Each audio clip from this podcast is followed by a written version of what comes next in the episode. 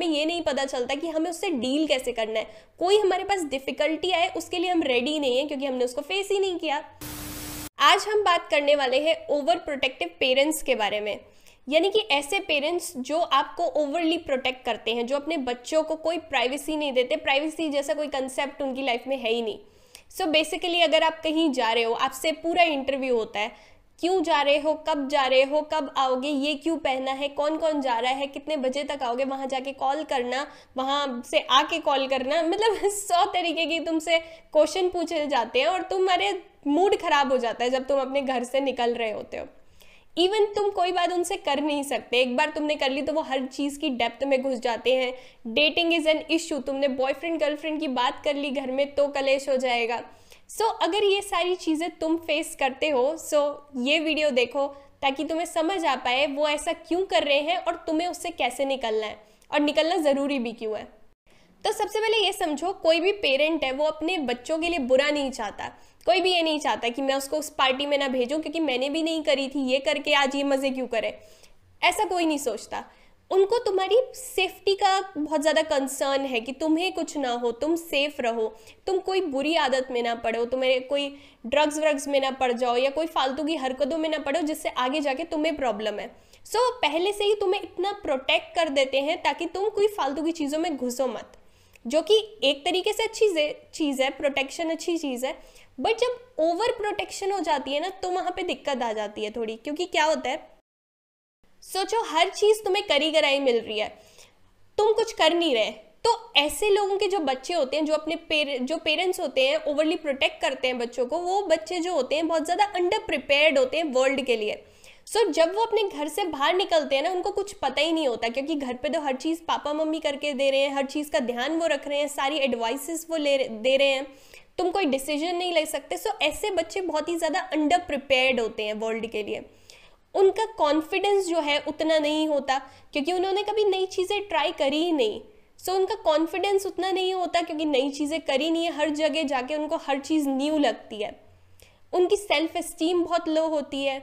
Even ऐसे लोग उतने डिसिप्लिन नहीं होते क्योंकि वो कभी इनकलकेट हुआ ही नहीं उनके अंदर क्योंकि हर चीज़ का कंट्रोल पेरेंट्स रख रहे हैं इतने ओवरली प्रोटेक्टिव हैं। इवन ऐसे लोग जो होते हैं आगे जाके जब वो एडल्ट बनते हैं बहुत ही अग्रेसिव या एक रिबेल की तरह बिहेव करते हैं जब उनको कोई कंट्रोल करने की कोशिश कर रहा है। क्योंकि उनको लगता था उनको लगता है पहले कि मेरे को मेरे पेरेंट्स कंट्रोल करते थे बट अब मुझे कोई कंट्रोल ना करे मैं आज़ाद पंछी हूँ। सो so, ये सारी चीज़ें देखने को मिलती हैं जब हमें ओवरली प्रोटेक्ट किया जाता है। हम एक तरीके से डिपेंडेंट हो जाते हैं अपने पेरेंट्स पे जो कि अच्छी चीज़ नहीं है। Protection is good but over protection is bad क्योंकि हम अंडर प्रिपेयर्ड हो जाते हैं वर्ल्ड के लिए हम कुछ सीख ही नहीं पाते। सो so, ओवरली जो प्रोटेक्ट करते हैं पेरेंट्स वो उनका काम क्या होता है? वो क्या करते हैं बेसिकली हमारे साथ? हम खड्डे में गिरे ही ना उनकी ये स्ट्रैटेजी होती है। जबकि उनकी स्ट्रैटेजी हो, होनी चाहिए कि अगर ये खड्डे में गिर भी जाए तो इसको निकलना कैसे मैं ये सिखा दूँ? या ये अपने आप को कैसे खुद प्रोटेक्ट कर पाए वो सिखा दूँ? पर उसकी जगह वो क्या करते हैं? वो हमारे लिए खड्डे को खुद ही बंद कर देते हैं। सो so, ये करने से ना हम कभी भी खड्डे के लिए तैयार नहीं हो पाते। हमें ये नहीं पता चलता कि हमें उससे डील कैसे करना है। कोई हमारे पास डिफ़िकल्टी आए उसके लिए हम रेडी नहीं है क्योंकि हमने उसको फेस ही नहीं किया। हमारे को हमेशा वो प्रोटेक्शन मिली है हम हमेशा से डिपेंडेंट रहे हैं। सो so, हमारे लिए सिचुएशन से निकलना बहुत ही ज़्यादा इंपॉर्टेंट है। क्योंकि अगर तुम अपनी ग्रोथ चाहते हो तब तुम इस सिचुएशन से निकल पाओगे। अगर तुम चाहते हो कि हाँ मैं अपनी फ्रीडम के लिए अपनी आज़ादी के लिए लड़ाई करूँ नहीं करूँ सो so, तुम्हें ये लड़ाई करनी इसलिए है क्योंकि इससे तुम्हारी ग्रोथ पहले तो हैम्पर हो रही है। और जब मैं बोल रही हूँ कि तुम्हें आज़ादी इसलिए चाहिए क्योंकि तुम्हें ग्रोथ चाहिए अपनी लाइफ में पर्पस अपना पूरा करना है अपना मीनिंग निकालना है लाइफ से।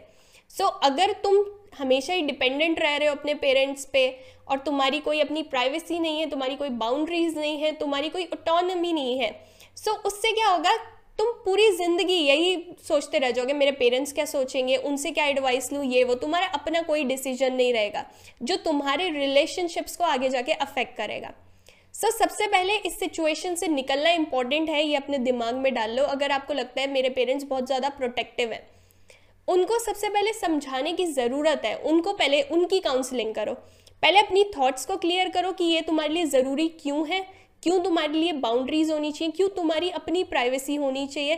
क्यों तुम्हें इतना ओवरली प्रोटेक्ट नहीं होना अपने पेरेंट्स से? जब तुम्हारे दिमाग में थॉट्स क्लियर हो गई कि हाँ मेरे को यहाँ यहाँ पे मेरी ग्रोथ अफेक्ट हो सकती है, इसलिए मेरे को ओवरली प्रोटेक्ट नहीं होना। दूसरी चीज़, अपने पेरेंट्स को जाके काउंसिल करो।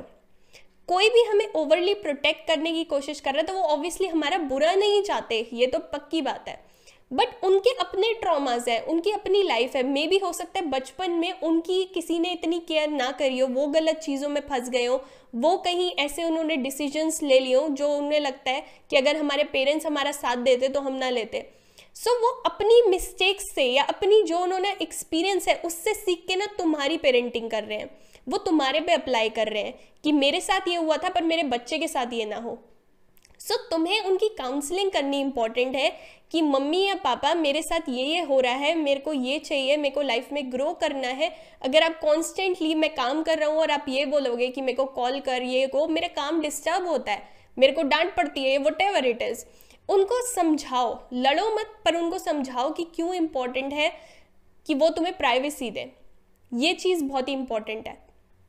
तीसरी चीज़, कोई अपना अलोन टाइम रखो। अपना अलोन टाइम रखो जिसमें तुम अपने पे ध्यान दे सको। जर्नलिंग करो, कोई हॉबी लो, कोई ऐसा इंटरेस्ट लो जिसमें तुम्हारे अपने लिए तुम्हें टाइम मिले। क्योंकि क्या होता है, बहुत सारी ना फैमिलीज़ होती हैं जो बहुत ही इनमेस्ड होती हैं। इनमेस्ड होने का मतलब है कि वहाँ पे आपस में लोगों को नहीं पता किसकी क्या बाउंड्रीज है। अगर एक बंदे की लाइफ में कुछ हो रहा है तो वो सबकी लाइफ को अफेक्ट कर देगा। सो so, बहुत सारे लोग ऐसे होते हैं जिनकी फैमिलीज़ बहुत ही इन्वेस्ट होती हैं जिनमें किसी को किसी की बाउंड्रीज नहीं पता। कोई भी किसी का फ़ोन चेक कर रहा है मैसेज पढ़ रहा है जो कि एक तरीके से सही चीज़ नहीं है जब बंदा ग्रो कर रहा है क्योंकि उसकी कोई अपनी लाइफ है उसकी कोई प्राइवेसी है। सो so, अगर वो तुम्हें नहीं मिल रही है सो so थोड़ा सा अपना टाइम अलोन टाइम निकालो। कोई ऐसा इंटरेस्ट डेवलप करो कोई ऐसी हॉबी डेवलप करो जिसमें तुम्हें तुम्हारे लिए टाइम मिले जो कि सबसे अलग हो वो सिर्फ़ तुम्हारा टाइम होना चाहिए। तो ये तुम्हें हेल्प करेगा ओवर प्रोटेक्शन से निकालने में और तुम्हारे को ग्रोथ करने में हेल्प करेगा। चौथी चीज़ जो अगेन बहुत ही इंपॉर्टेंट है अपनी बाउंड्रीज को सेट करो। अपने मम्मी पापा या भाई बहन कोई भी तुम्हारा जो रिलेशन है उनको समझाओ कि तुम्हारी क्या बाउंड्रीज हैं। जैसे अगर तुम्हें बार बार कोई कॉल करके तंग करता है तुम्हारा भाई है या कोई बार बार अपने इमोशनल ट्रॉमास तुम्हारे ऊपर डालते हैं या बार बार बोलते हैं कहाँ जा रही है क्यों जा रही है ये क्यों पहना वो क्यों करा सो so, उनको समझाओ कि तुम्हारी क्या बाउंड्रीज है।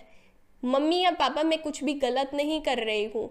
मेरी सब दोस्त ये कर रहे हैं, उनके पेरेंट्स ये कर रहे हैं। ये आजकल अलाउड है। आप मेरे साथ चल के देखो, उनको काउंसलिंग करना इंपॉर्टेंट है, अपनी बाउंड्रीज को सेट करना इंपॉर्टेंट है। हो सकता है शुरू में वो तुम्हारी बाउंड्रीज को ना समझे, क्योंकि उनकी आदत नहीं है बाउंड्रीज को समझना। सो so, हो सकता है तुम्हें तुम्हारे से शुरू में लड़ाई करें या तुम्हारे को समझे ना बट तुम्हें अपना स्टैंड लेना पड़ेगा क्योंकि ग्रोथ तुम्हारी होनी है। सो so, मैं ये नहीं कह रही तुम जाके उनसे लड़ो उनको प्यार से समझाने की कोशिश करो। धीरे धीरे क्या होगा जब तुम ऐसा करने लगोगे कि हाँ तुम्हारी बाउंड्रीज हैं तुम्हें थोड़ी प्राइवेसी चाहिए तो सामने वाला समझ जाएगा यार ये बंदा यही है ये नहीं सुनता ये ऐसे ही करेगा।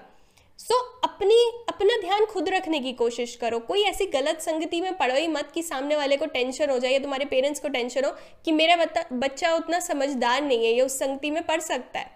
सो so, वो ट्रस्ट गेन करना भी बहुत इंपॉर्टेंट है। बाउंड्री सेट करना इंपॉर्टेंट है। सामने वाले को समझा दो कि भाई मेरी ये बाउंड्रीज हैं इनको क्रॉस नहीं करना क्योंकि हर बंदे की एक प्राइवेसी होती है। बट हमारे इंडियंस में क्या है? जो हमारे इंडियन पेरेंट्स हैं वो हर चीज़ में बहुत ज़्यादा घुसते हैं। जिससे हमारी प्राइवेसी अफेक्ट हो जाती है और तुम्हारी ग्रोथ अफेक्ट होगी। सो so, अगर तुम चाहते हो एज एन इंडिविजुअल ग्रो करना सो so, अपनी बाउंड्रीज को सेट करना इंपॉर्टेंट है। अपने माइंड को क्लियर करो कि क्यों तुम्हें अपनी आज़ादी के लिए क्या क्यों तुम्हें लड़ना है उसके लिए। क्योंकि तुम्हारी ग्रोथ अफेक्ट हो गई तुम एज अ पर्सन पूरी लाइफ नहीं ग्रो कर पाओगे क्योंकि जब हम चाइल्डहुड से लेकर एडल्टहुड तक होते हैं मतलब जो हमारा एडोलसेंस वाला पीरियड होता है अगर तुम्हारे को उसमें बहुत ज़्यादा प्रोटेक्ट किया जा रहा है तुम नई चीज़ें एक्सप्लोर ही नहीं कर पाओगे नई चीज़ें एक्सप्लोर नहीं की तो जब तुम वर्ल्ड में निकलोगे तो तुम्हारे पास कुछ होगा ही नहीं। सो so, इंपॉर्टेंट है सबसे पहले अपनी बाउंड्रीज सेट करना ताकि तुम्हारे को एक प्राइवेसी मिल पाए तुम जो करना चाहते हो जो तुम्हारी चॉइसेस हैं तुम उन्हें कर पाओ। किसी से बाउंड ना रहो जो तुम्हारे पेरेंट्स की थॉट है वही तुम्हारी थॉट ना रहे। तुम एज एन इंडिविजुअल ग्रो करो।